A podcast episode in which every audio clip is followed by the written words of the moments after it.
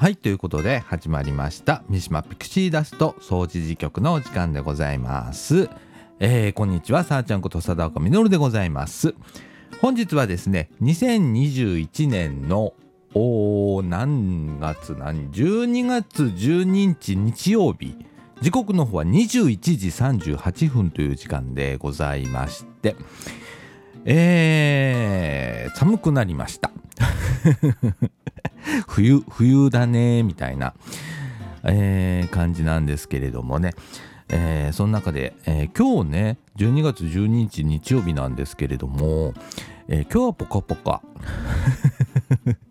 ちょっと冬の中休みといった感じで、えーお出かけをされた方ももしかしたら多いんじゃないかななんて思うんですけれども。はい。えー今週も元気よくお届けをしていけたらなと思っております。そしてですねえっと今日なんですけれども、えーもう3回目になりますね。えー大手門学院大学演劇サークルステップさんの「えー花曲がりと言われた少年の」ラジオドラマですね、えー第3回をお届けをいたします。そしてですね、えー地域のイベントこれもう来年のイベントになってきてますけれども、えーのお知らせだとか、えーそれから、えー地域で、えーちょっとカフェが始まりましたというようなお知らせだとかっていうのを、えー今回はお話しさせていただこうかなと思っています、えー最後まで聞いていただければと思います。ということで三島ピクシーダスト掃除時刻この放送は三島地区福祉委員会えー茨城市人権三島地域協議会、えー NPO 法人三島コミュニティアクションネットワークみかんの提供でお送りいたします。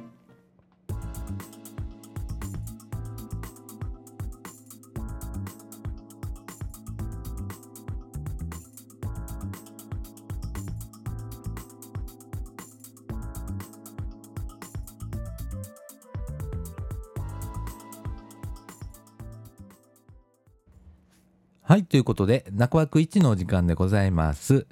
えー、っと、1回目、2回目とね、えー聞いていただきまして、いよいよ今回3回目となります。えー、っと、お大手門学院大学演劇サークルステップさん制作の「花曲がりと言われた少年」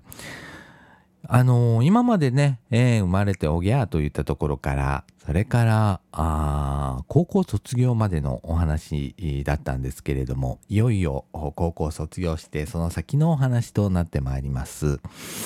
ということでね、えー聞いていただきます「花曲がりと言われた少年」第3話です。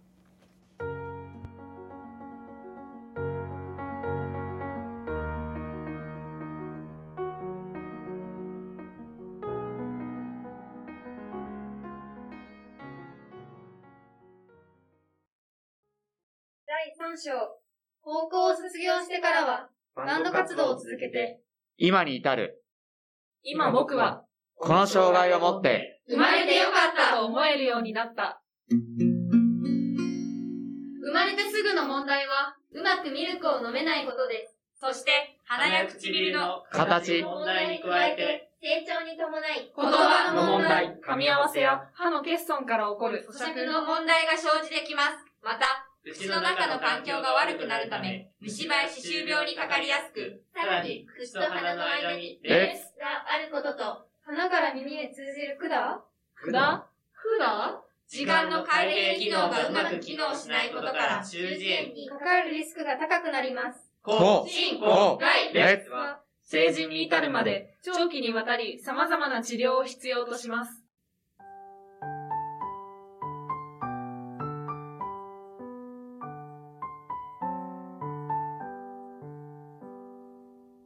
この障害をもって、生まれてよかったと思えるようになった。それには二つの理由がある。一つ目は、この障害があったからこその、過去の家族や恋人などとの関係があるからだ。何回も入退院を繰り返していたから、家族で過ごす時間はとても多かった。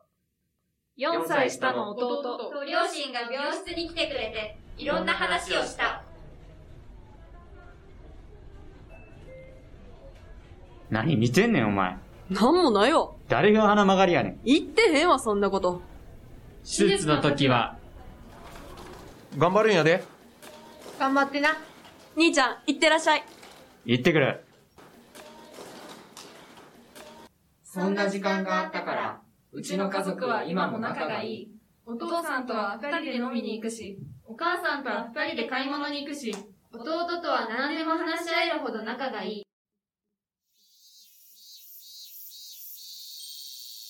そろそろやと思うねんけどな。まあ、せやな。なんでわかんねん。いい加減付き合い長いんやろ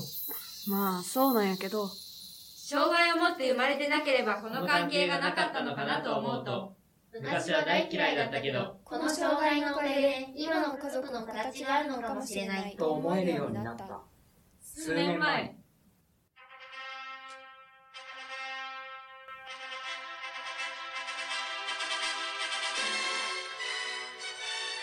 弟の結婚式で曲をプレゼントした。僕の音楽活動を一番に応援してくれている弟に、音楽という形で恩返しがしたかったから、この歌がプレゼントできたのも、この障害のおかげなのかな。と思ったりした。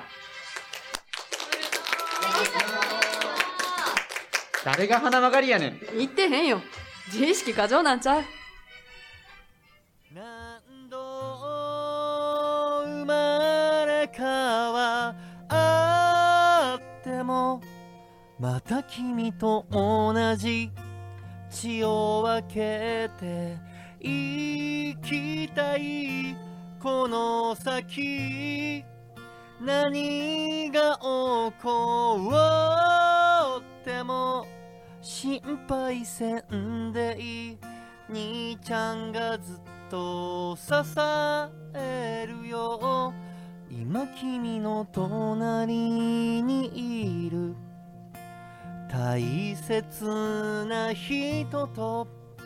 幸せに生きてほしい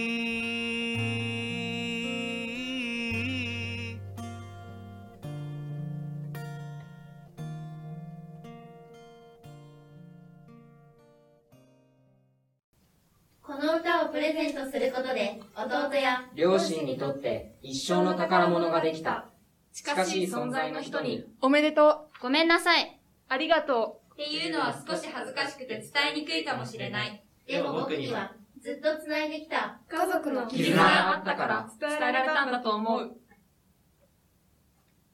この障害があってよかったと思う。二つ目の理由は、障害が自分自身が音楽を続けていく。人生を生きていく意味へと変わったことだ。音楽活動を始めてステージに立つようになってから、ある時から自分と同じ障害を持った方がライブに来てくれるようになったするとある時、ゆうさん、やあや今日もライブありがとう。あ、こちらこそ来てくれてありがとうございます。いつもいつも幸せそうにギターを弾いてくれてありがとうね。あなたが幸せそうに、ギターを弾いている姿を見ていると、自分も同じ障害を持って生まれて、たくさん辛いことが今まであって、嫌なことがあるたび私は全部この障害のせいにして逃げるように生きてきたけどでも、同じ障害を持っている自分よりも若いあなたみたいな人が、あれだけ幸せそうにギターを弾いている姿を見たら、自分ももっともっと幸せに生きていいのかなと思えてくるんです、ゆうさん。これからも音楽を続けてください。あなたにしか伝えられないメッセージがありますから。この瞬間、あれだけ大嫌いだった自分の方針口外列という生まれの傷が初めて人の役に立てるんだということに気がついた。この障害を持って生まれたからこそ、自分と同じ障害の人に勇気や希望。を自分が生きていく姿で与えていくことができるんだって、周りからいっぱいいじめられて、自分に自信が全然持てなくて、音楽で生きていきたいという夢が心の奥底にはあったけどでもきっと自分には無理だと心のどこかで思っていた自分こんな顔だし、きっとテレビにも出られないんだろうなとか、いろんな言い訳を探していた。だけど、そんなこと言っている場合じゃないなって思った。自分自身が夢を叶えたり、前に進んでいく姿が、同じ障害を持つ人や見た目にコンプレックスを持っていたりとか、何かそのことで自信が持てなかったり、夢を諦めてしまったりする人たちの勇気につながるのだったら頑張ってみようと思った。そう思って、いろんなことにチャレンジしたけど、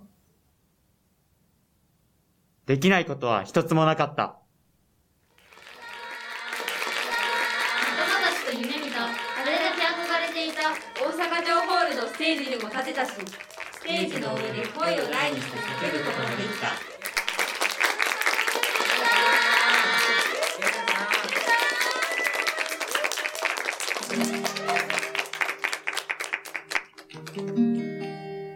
高進行外列という障害で生まれたけど、全然大丈夫だった。夢、叶えれたよ。ありがとう。僕の今の姿を見てほしい。障害を持って生まれても大丈夫。今もこの思いを胸に音楽活動を続けている。自分自身が幸せに毎日を一生懸命生きている姿を通して同じ障害を持つ人であったりとか自信が持てない人たちの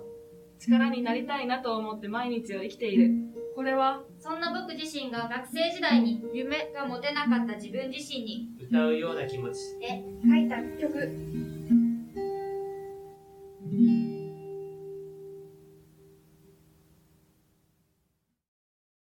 花曲がりと言われた僕の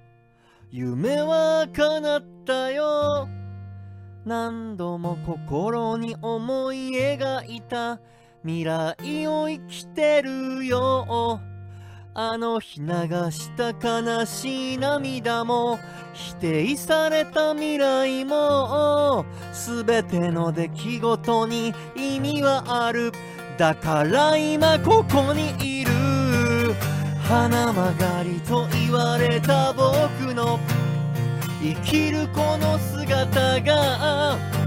少しでも君に届けばいいな。僕ら大丈夫だから。どんなに自信が持てなくてもいい。歩みは遅くてもいいよ。その胸の思い諦めないで。自分を諦めないで。思うまま生きればいい。い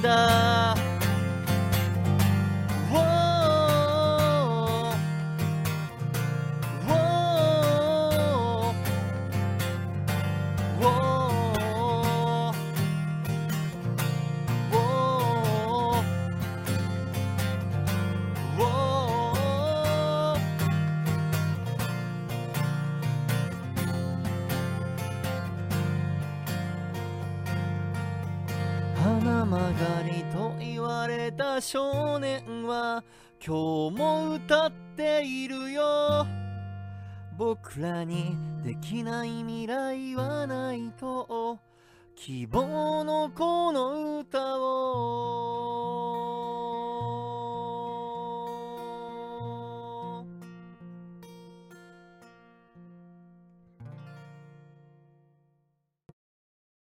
ステップラジオドラマ。花曲がりと言われた少年第3話。作川島武史。演出横田治音響効果日屋根星香。福山夏樹。松浦瑞希。ギター渡辺マリア出演石橋凛。川島武史。座高雄大。白髭のぞみ。田中はぐみ。日屋根星香。福山夏樹。牧原葉月松浦瑞希宮崎壮三輪カレン森岡美久森金めぐみ山下優也米津飛鳥渡辺マリア次回ステップラジオドラマ花曲がりと言われた少年第4話お楽しみにはい。ということで聞いていただきました。花曲がりと言われた少年第3話でした。はい。えー、高校卒業して、で、えー、まあ自分のね、えー、自分を認めてきたという、ね、えー、これでいいんだっていうところ、それから皆から、えー、必要とされているみたいなところ、非常に伝わってきたんですけれども、えー弟さんの結婚とかね その中で、えー歌をプレゼントとかね、えー自分のことを歌った歌とかね、えー入ってま、入ってきましたけれども、えなんか、なんかね、おじさん、うるっときました。年だね。ということでね、えーこの後、お4回目、5回目と続いてまいります。また聞いていただければと思います。はい。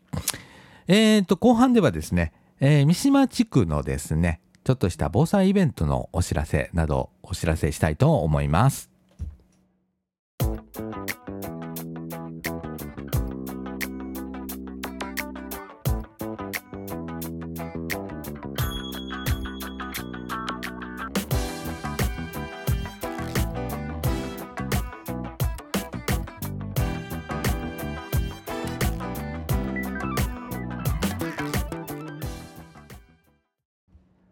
はい、ということで、中枠2のお時間でございます。えーっとですね、三島地域、まあ、いろんなイベントとか、それから新たな取り組みとかっていうのが続々今始まっておりまして、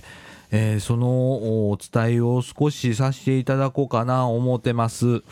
えーっと、まずですね、えーっと、もうこれはね、えーっと、今ね、第3回まで終わっておるんですけれども、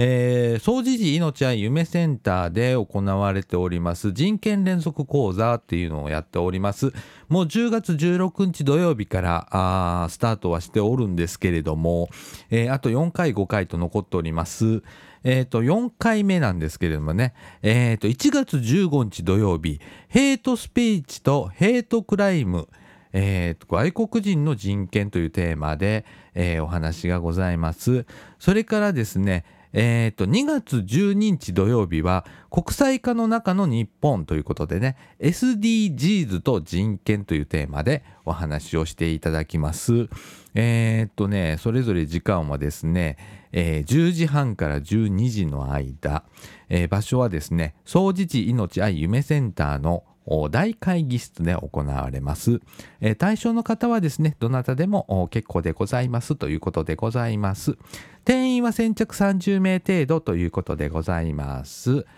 えー費用無料でございます。無料です。はい。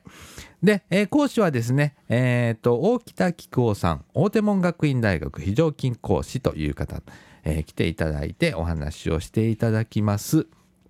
えーとね、1回目がね、暮らしの中にある差別排除を考えよう。2回目がですね、ハンセン病を知っていますか？ということで、えー感染症と差別というテーマ。それから3回目はね、LGBT って何？っていうことで、性の多様さを考え、多様性を考えようという内容で、えーお話がございましたけれどもね、えーあの、なんなんだろう、なななんか、あのやっぱり差別とかね、えーまあ、ちょっと人と違うとかなんかね人種によってとか国によってみたいな、えーとかあの暮らしにあるちょっとした差別みたいなことをね、えー取り上げてお話をしていただいております。えーそれからですね、えーお問い合わせはですね、えー、総持寺命は夢センターの方へお願いをいたします。えー電話番号は626-5660。626-5660総持寺命は夢センターの方へお,、えーとお問い合わせいただければと思います。あのこの間ね私あの1月15日土曜日じゃない 12月11日土曜日 LGBT って何？っていうね性の多様性を考えようっていうね、えー講座を、えー後半ねちょっとあのー飛び込みで行かせていただいてまあ話聞かせていただいたんですけれども、えー最近ねえー LGBT とかね LGBT なんちゃらとか、えーいろいろこう言われてくるようになりまして、えー性の多様性ということで、えー話題になってたりするんですけれども、えーまあ周りにもね、えーいます。でそれは別にあのいいじゃんっていうね、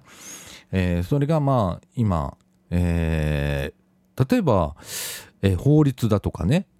市町村の決まりとかでねなんかあの証明書が出ないだとかそれからまあ入院された時にですねそのパートナーの方が入院されたけれども、えー今の制度の中で、えー例えば、あのーパートナーとして認められないね、婚姻関係が認められなかったら個人情報を教えられないのでその人の状況を知ることができなかったりだとかお教えできませんみたいなことになったりするっていうようなねことがまだ未だに残ってたりするんですけれどもそういうお話だとかが聞けました。で、えーっと1月15日土曜日はですねヘイトスピーチとヘイトクライムということで外国人の人権というテーマで、えーお話がございます。ぜひ、えーご参加していただければと思います。面白い話です。はい。それからですねえっとこれもね、あの、掃除時命は夢センターの真ん前なんですけれども、掃除時カフェみかん屋というのがございます。で、えーそこでですね、新たなカフェが始まっております。えーカフェラポールというものなんですけれども、毎週月曜日ですね、11時から15時までやっております。はい。えー祝日の場合はお休みなんですけれども、えー平日の場合は毎週月曜日11時から15時までやっているということで、えーカフェでございます。えっ、と、ランチメニューなどございましてですね、えー飲み物付きで750円から。はい。それから本日のおすすめワンコインランチなんていうのもございましてですね、こちらはなんと500円で、えー食べることができますというものでございます。それからドリンクメニューもございます。まあ、あの、喫茶店みたいなもんなんで、えーコーヒーとかね、え、サイフォンコーヒーがなんと300円ということで、えーもともとね、えーカフェのマスターをやられた方が丁寧に入れていただける、えーサイフォンコーヒー。ね、これ美味しいんですよ。なんていうのもあります。その他、まあ、紅茶、オレンジジュースなどいろいろありますので、えー皆さん、あのー利用していただければと思います。えー地域の皆さんが協力して、えー運営を、えーしていただいております。えーそれからですね、その中なんですけれども、えーおたま、おたが、ごめんなさいね、なんか下回ってないね。お互い様プラザの併設ということで、えー現在ね、えーコロナ禍の中で、えー住民の方々のちょっとした相談や些細なニーズをキャッチしてそれぞれの方に合った支援につなげるため喫茶ラポールではおお譲り活動やおすそ分け活動などに協力しています。えーお気軽にスタッフにお声掛けくださいということでございます。あのー今ね生活困られてる方ね、えーたくさん、えーいる状況になっています。その中で日用品が足りないだとかちょっとしたあの食べ物に困っているとかいうようなこと、えーありましたらですね、えーお気軽にお声掛けをしていただければなと思います。えーと NP NPO 法人みかんの方ではですね、えーフードバンク、えー中継地やっておりますので、えー皆さんあの備蓄をしているものからね、えーお選びいただいて持って帰っていただくいうこともできますのであの本当に気軽にね、えー言っていただければあるよーん言って お渡しすることができますので、えー言っていただければと思います。それからえーとこの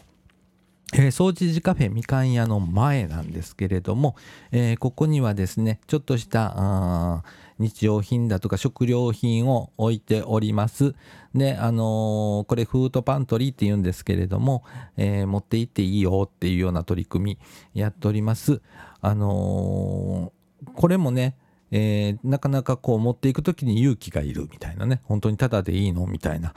感じなんですけれども、えーあの持っていてください。はい。あの役に立つ、えーものかどうかはわからないですけれども、えーちょっとした食べ物だとか、それから日用品置いておりますので、えー一度覗いてみてください。よろしくお願いをいたします。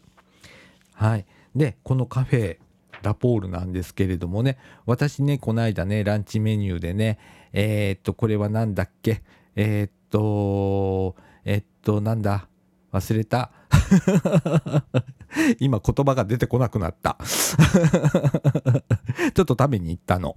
で、えーめっちゃくちゃうまかったの。で、もう、あの、なんだろうね。あのーちょっとした本当喫茶店よりうまいっす。はい。あのー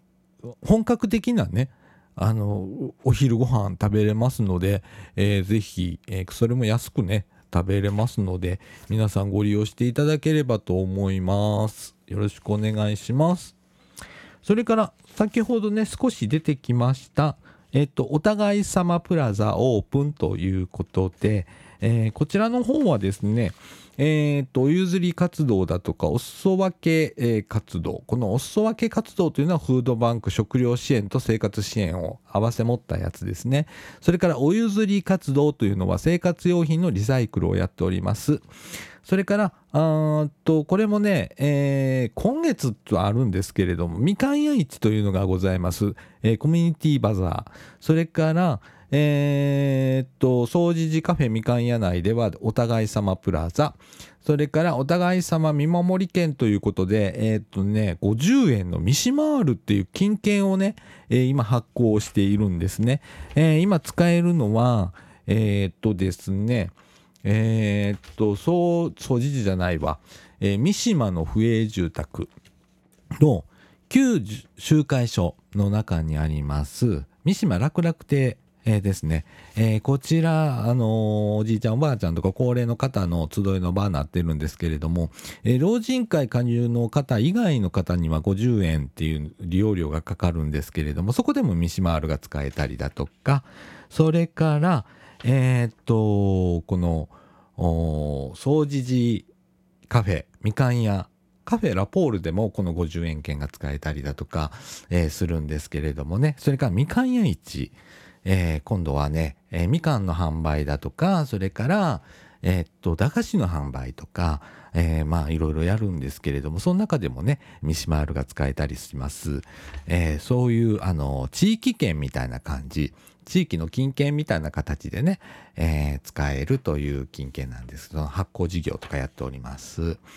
はい、えー、主にですねえー、掃除時カフェみかん屋で、えー、展開をしておりますので、えー、皆さん、あのー、興味がある方は少し覗いていただければなと思います。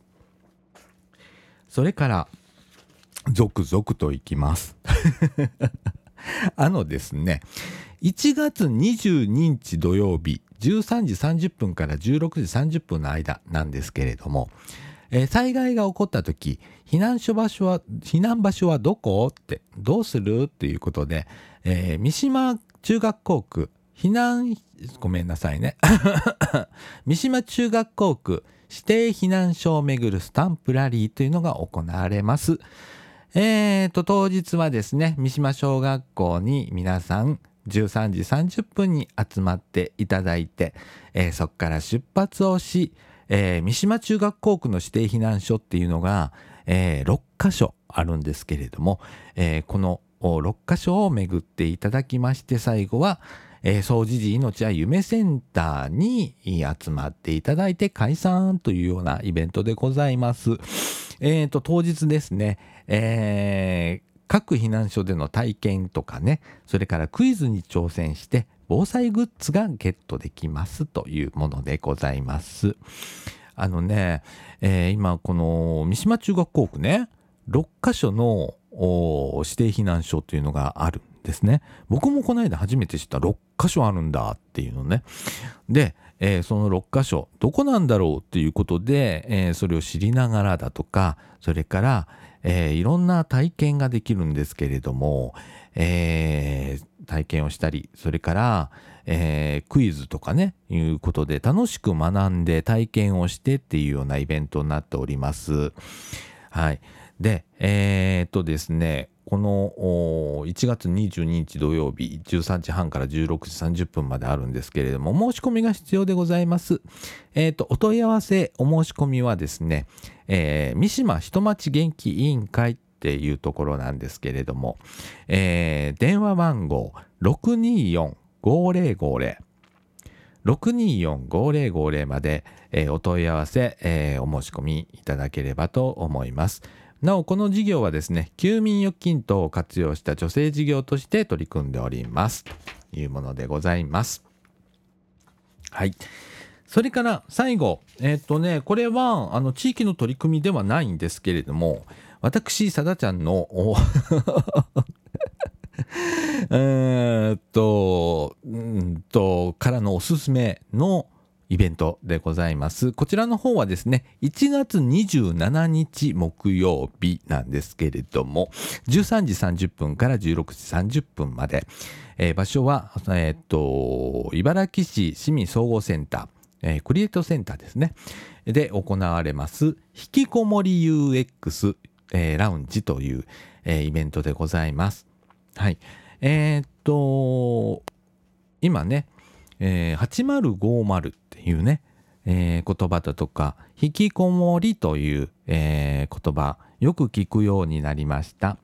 で、えー8050っていうのはね、えー80の親御さんと、それから50代の、えー引きこもりの方、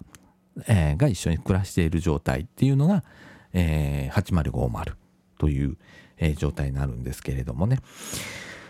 えーまあそれに限らずね、えー家に出て、いや、家にいて、なかなか外に出られなくって苦しい思いをされているお子さんや、えーそれから兄弟の方、えー家族の方、えーいらっしゃる方、それからその本人の方、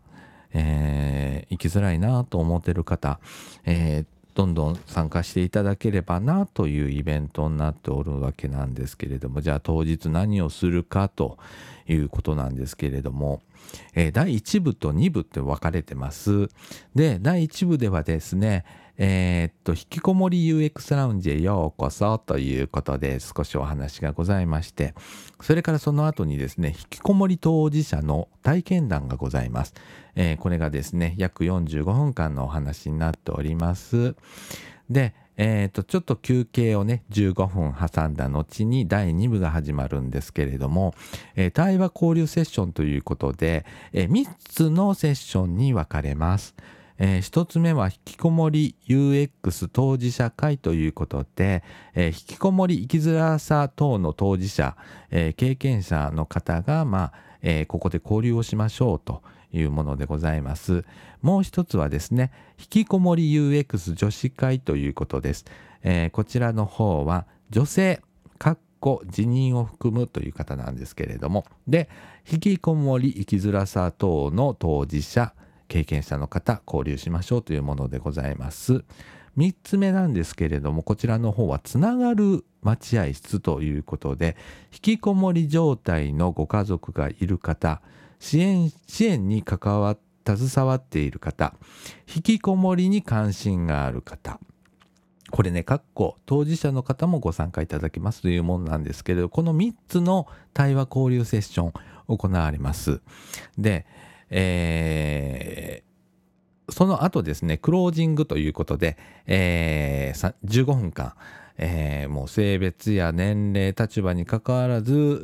ーどなたでもいうことで少しお話をする取り組みなんですけれどもね、えーこのイベント、えー私、あのー、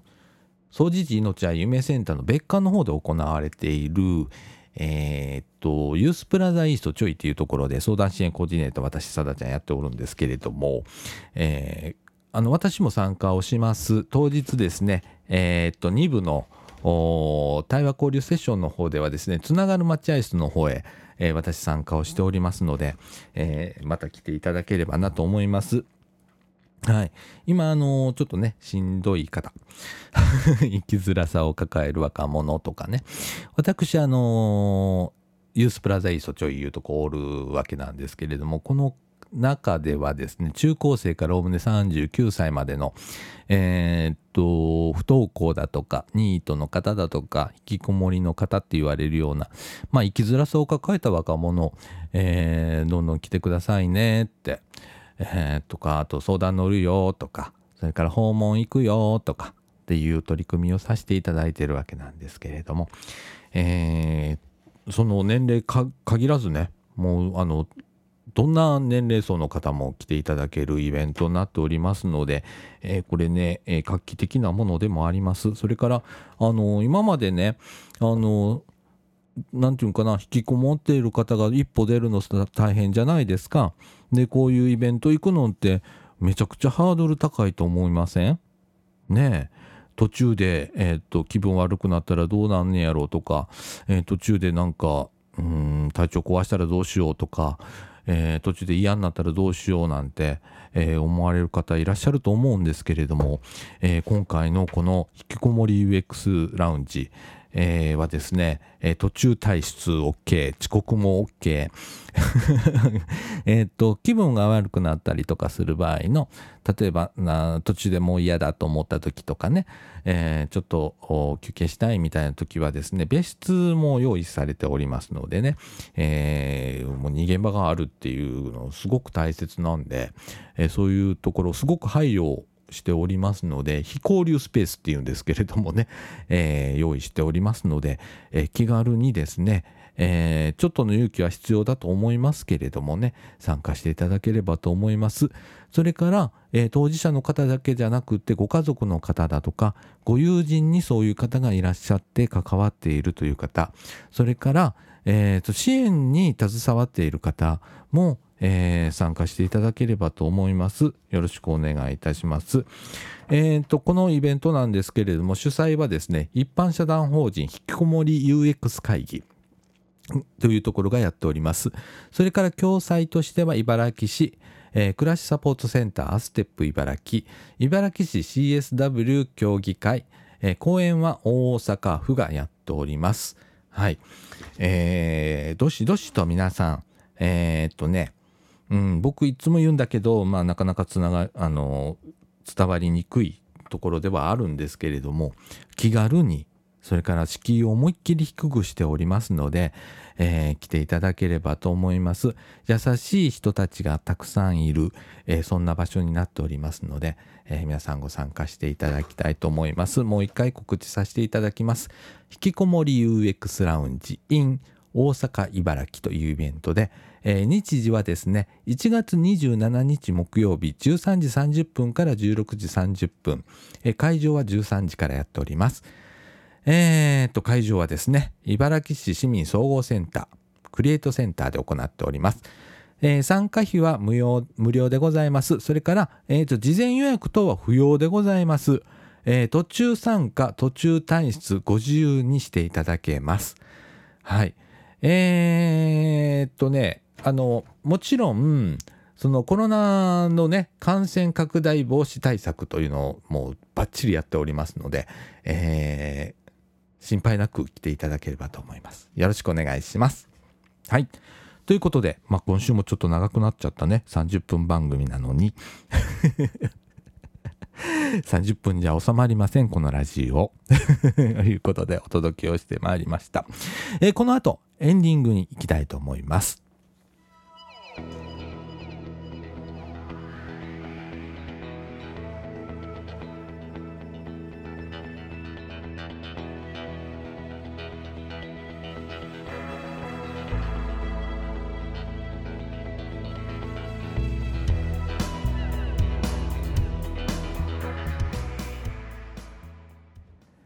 はい。ということで、エンディングのお時間でございます。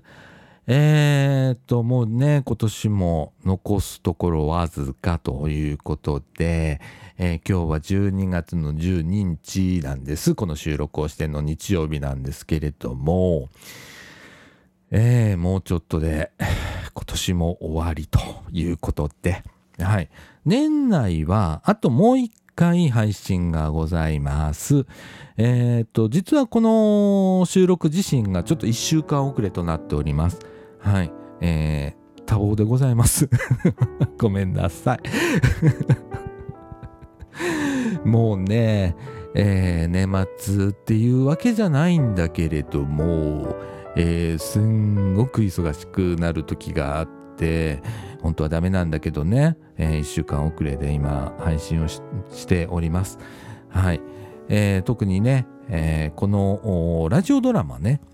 はい、えー花曲がりと言われた少年ということで、大手門学院大学の、演劇サークルステップさん、えー作られたあのラジオドラマが好評で、えー今ね少しずつあの視聴者視聴聴取者